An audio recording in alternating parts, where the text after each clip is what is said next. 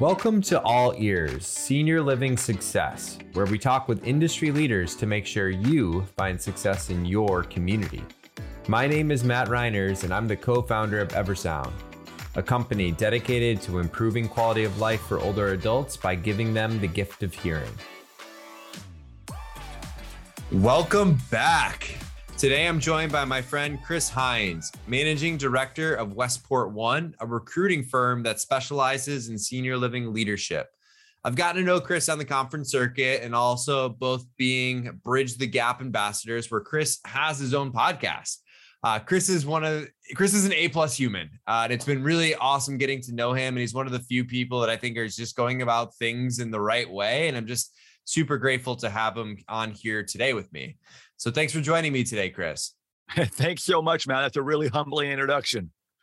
Amazing. Well, Chris, I know one of the things that I wanted to jump into you with, it kind of showcases why you're an A plus human, is this upcoming fundraiser. And you're doing something pretty special that I think I can only dream of, probably more of a nightmare of. But can you tell us a little bit more about this? Absolutely. Uh, in less than two weeks now, I'm going to put my body to the test and I'm going to run for 24 hours straight. I'm going to wow. start at eight in the morning and go until eight in the morning the next day. Wow. Um, so you're pretty much the senior living version of David Goggins, I feel like, on this. uh, hopefully with a little cleaner language. Yeah. there we go. Um, and so, you know, I know you're an endurance athlete have you ever ran for 24 hours straight before? I actually have. Um, the okay. entire impetus of this was created in 2020. Um, after, ironically, you mentioned David Goggins, but after listening to uh, his book "Can't Hurt Me" and another, inc- yeah, amazing book, and another um, incredible endurance athlete, Colin O'Brady, and his book "The Impossible First. Listening to these things, it caught me thinking of what could I do with my capabilities that gives me the chance to do more. Well, in 2020, I was having a walk with my wife and I'm like, got a crazy idea. You know, I run. She, of course, knows that. I'm like, what if I did something that cut through the clutter to raise money for the charities that I'm passionate about? And we came up with this idea of me doing a 24 hour run. This, of course, was put together pre pandemic. It was supposed to happen in May of 2020 with, in my mind, great fanfare. COVID put a little bit of um, some stomps on that, but it didn't deter me from still doing it. We had to delay it until October of that year, but I actually was able to do a 24 hour run in October of 2020 and raised just over $20,000 for the for three charities. Amazing. Can you share anything about those three charities? I'm, I'm curious where your passions lie. Absolutely. Um, the charities are all near and dear to my heart. Uh, the first one, uh, one I believe would resonate with uh, your with your audience um, right off the bat is dementia care, specifically the quality of life. I firmly believe that those that are living with dementia, and I always clarify that living with dementia, not affected by dementia, because I was I was corrected myself about that, and it's such a important point. They aren't affected by it; they're living with it. But those that are living with dementia they have just a few fleeting moments of happiness every day. And their family members have just a few fleeting moments of happiness with their loved ones. So through music, it's one of the greatest ways to provide them that happiness, bringing them back to a time, a song, a genre, an artist back of their days of when they remembered all everything eh, so wonderfully and the flicker in their eyes of excitement and happiness. So that's one of the charities is focusing on the quality of life to dementia care. The second charity is Shriners Hospital for Children. Those children all across the world, the 22 hospitals that they have, and the care that they provide to them with so many different afflictions, the, uh, the ability to be able to provide a little bit of support to them means a lot to me. And then the third is the Crohn's and Colitis Foundation. Uh, my wife has had Crohn's disease since 2003, and uh, there is a, a strong uh, push and a strong underbelly to uh, that there is a real um, opportunity to find a cure for Crohn's and colitis. So I want to do my part and try to help in fundraising for that cause. So those are the three charities that mean so much to me, and I'm willing to do something as crazy as running for 24 hours. I love it. And I can just I can feel the the love and the passion you have for them uh coming off of you here, Chris. Thanks. And so, you know, I know this running for 24 hours isn't your first fundraiser. You had mentioned you had raised already at one of your past ones, you know, over $20,000, which yeah. is amazing. Um, have you done any other crazy fundraisers in the past? Uh, yeah. Um, be, beyond the that little 24 hour run back in 2020, um, I've really found a passion for connecting my ability to run, or a different way of putting it, my ability to suffer, and my desire to help others.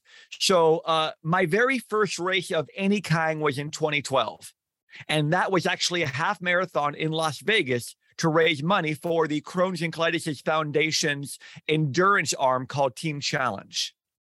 Uh, I thought that would be the first and only race that I would do. Well, that shifted a little bit. I've I've done quite a few. I think I'm at 250 or 260. You start losing count when you do uh, those many races. But I've I've taken my ability to run and my ability to help others with running that I've since done four other events for Team Challenge. I became a mentor and a coach with them, both for the St. Louis chapter as well as the national chapter. Uh, I was also honored for three years to be the president of the uh, MRI Networks uh, Charitable Foundation, the worldwide organization for them. And during that time, I helped shepherd the uh, the main focal charity from Shriner from St. Jude Hospital to Shriners Hospital. And during my time on the board, it was amazing. And the fact that we were able to raise more than $400,000 and donate it to those two charities was really, really humbling. But the reality, Matt, is I've been pretty much fundraising, it seems like for my entire life. Yeah. Uh, I had a nickname in high school in Hawaii, and it was that of the Candy Man. Not the candy drugs. That'd be the nickname you might think about. but I sold M&Ms before school, after school, and practically every lunch break for all four years to fundraise for one event or another. Wow. So, Chris, I'm I'm so curious, or I guess I'll call you the Candy Man now. um, like, where does this altruism come from? Like, what drives you to give back? Um, you know, there are those that find joy in writing a check for one fundraising event or another. And trust me, every nonprofit needs those people. I need those people for my event, or I'm just going to be running for 24 hours for my happiness. So th- those those people, we we absolutely need them. Others find joy by doing. I'm one that I find joy by doing so that I can give. It really just goes back to seeing people and seeing those that are less fortunate that don't have the ability to do things, or even those that do have money that don't have the capability because of some ailment. I've always had that desire to do something for them. And I've mm. been fortunate to be able to come up with crazy, sometimes wacky, a little bit insane ideas uh, to push through that clutter to help others in a variety of ways. I love it. That's awesome. You're such a good good human. And so one one of the things I want you to share, like how can we as listeners uh, you know, help support you without actually running any of it in your upcoming 24 hour run? Well, first and foremost, please pass, pass on some good thoughts in your mind to me, uh, because I've joked with people that as long as you receive some communication from me on October 9th, when I'm supposed to be done with the run, then you know I survived. So good thoughts are first and foremost. Uh, but from a fundraising standpoint, I'll be posting on almost all my socials, including LinkedIn, with uh, the link. And leading up to the next um, almost two weeks, I'll be posting on a pretty regular basis. But let me share the shortened URL uh, for those that might have the desire just to go do it based upon this conversation. And it's yeah. simply bit.ly, so bit.ly slash 24 for hope, 24 F O R H O P E. That will bring them to the GoFundMe page. every donation you make is a tax donation, tax deductible donation, because all of the funds will be going through MRI Network charitable arm. Even though I'm not on the board, I still have wonderful connections with them. And I really felt it was important to have a way for all of these donations to be tax deductible. And normally with GoFundMe, you aren't able to uh, to do that. Another thing I'll ask of of your audience, Matt, is I have the story behind my why for these three charities uh, directly on that GoFundMe page. I ask any of the listeners and viewers of this if uh, you find this uh, of interest or in, inspiring to you in some way, beyond just making a donation, share it with any of your connections. Maybe someone who has someone who is living with um, one of these elements, or if uh, someone you believe that would be inspired by this aspirational move because maybe they'll be inspired enough to donate as well. I love it. You're doing such awesome work. And I, I, do have an ask of you, Chris, where if you could actually wear my Apple Watch to track all those steps, just so I feel better about myself, that'd be awesome. Hey, you know, if you're gonna if you're in a, a one of those Fitbit challenges for the weekend warrior for that, I can help you crush it that weekend. I, I do one with my friends, and they probably won't put two and two together when we're doing that weekend as to why I might beat them by a step or two. That's so fun. And like, how I'm just curious, how far do you think you'll run in this over the course of the 24 hours? Uh, well, I'll, I'll take it back to when I did the, the first run in 2020. Yeah. Leading up to that event, I had never run longer than 31 miles. And that was one training run about four weeks before the event, just to see myself on my feet for six hours. Because I've learned from some friends who have done wacky endurance things, and they gave me the best advice that you can't train your body to run for 24 hours. It's just not possible because you're going to become injured. Mm. What you do is you train your body to run when it's not normally running. Two o'clock in the morning, four o'clock in the morning. So I prepare, wanted to prepare my body for those things, but I went into that to that day not really having an idea of how long I was going to be able to go, how many breaks I was going to be able to take. So when it the day came, I started out on a very conservative pace, 12, 13 minute a mile pace, which is pretty conservative for me because I wanted to make sure I kept my legs fresh. And that lasted for roughly the first 12 hours. And I was frankly shocked I was able to keep that type of pace for 12 hours. And mind you, that's with breaks included because the clock doesn't stop. The reality, Matt, is those that are living with dementia, those that are living with Crohn's or colitis, those that are uh, one of the children that are helped by Shriners, they live with their issues 24 hours a day, seven days a week, 365 days a year. The clock doesn't stop for them. So I couldn't have the clock stop for me just because I needed a break. So going into that time, first 12 hours, roughly 12, 13 minute pace, legs started slowing down a little bit as the, the evening hours uh, came. And then as I came into the last two to three hours, I was maybe going at a, a 20 minute a mile pace. The legs just weren't working like they were earlier in the day.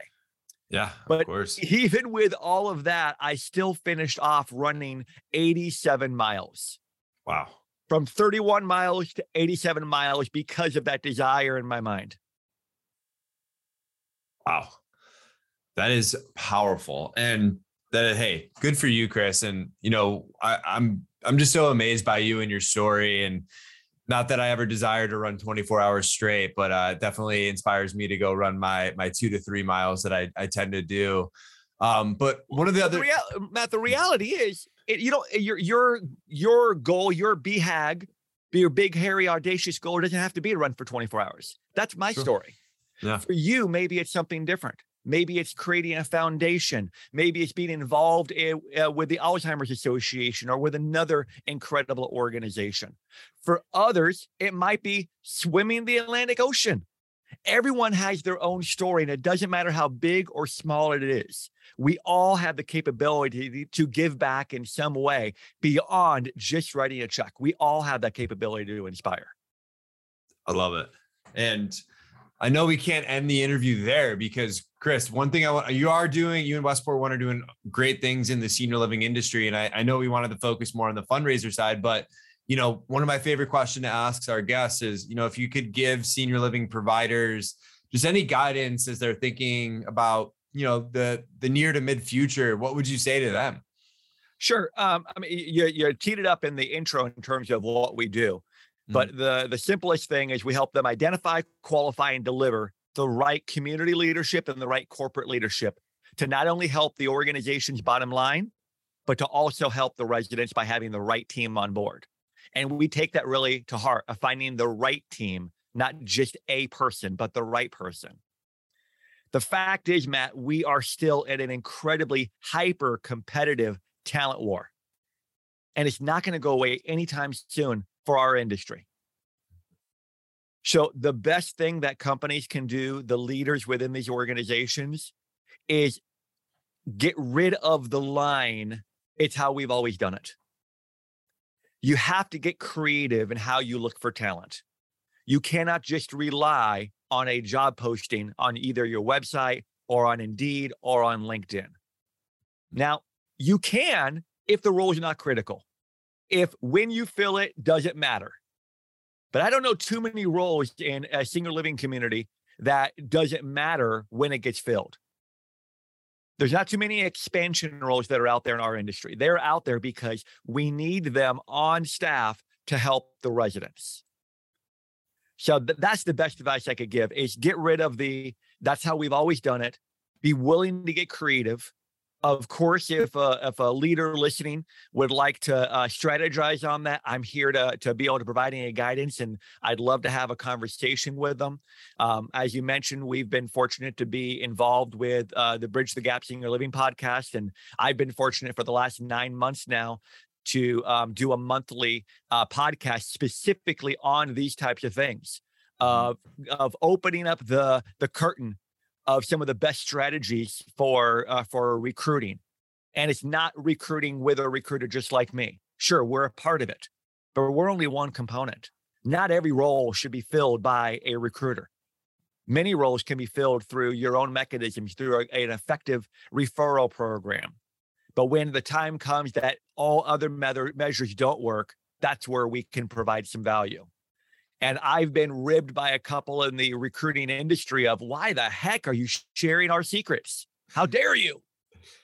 We're all in this together, buddy. We have to help each other. We have to be able to provide the, the, the strategies that work for us. If we just have this mindset that if we share our best practices, we're giving up the goods, we aren't looking at this at the infinite game. We're only looking at the quick buck for now. I've been doing this for 25 years. I can't have that mindset, and I never will. Mm-hmm. I love it. Well, Chris, you're the type of person that gives me hope, not for just this industry, but just like in human beings in general. So, you know, thank you so much for for coming on, and we'll put the link to your fundraiser in the comments below. And uh, hey, I'm just so grateful that our paths have crossed, and excited for where our relationship will continue to go. I really appreciate it, Matt. You are one of the good guys too. Thank you so much for having me on. If you'd like to know when we post the next episode, make sure to subscribe wherever you're listening to this podcast. If you're interested in how Eversound can help improve the quality of life in your community, find out more at eversoundhq.com.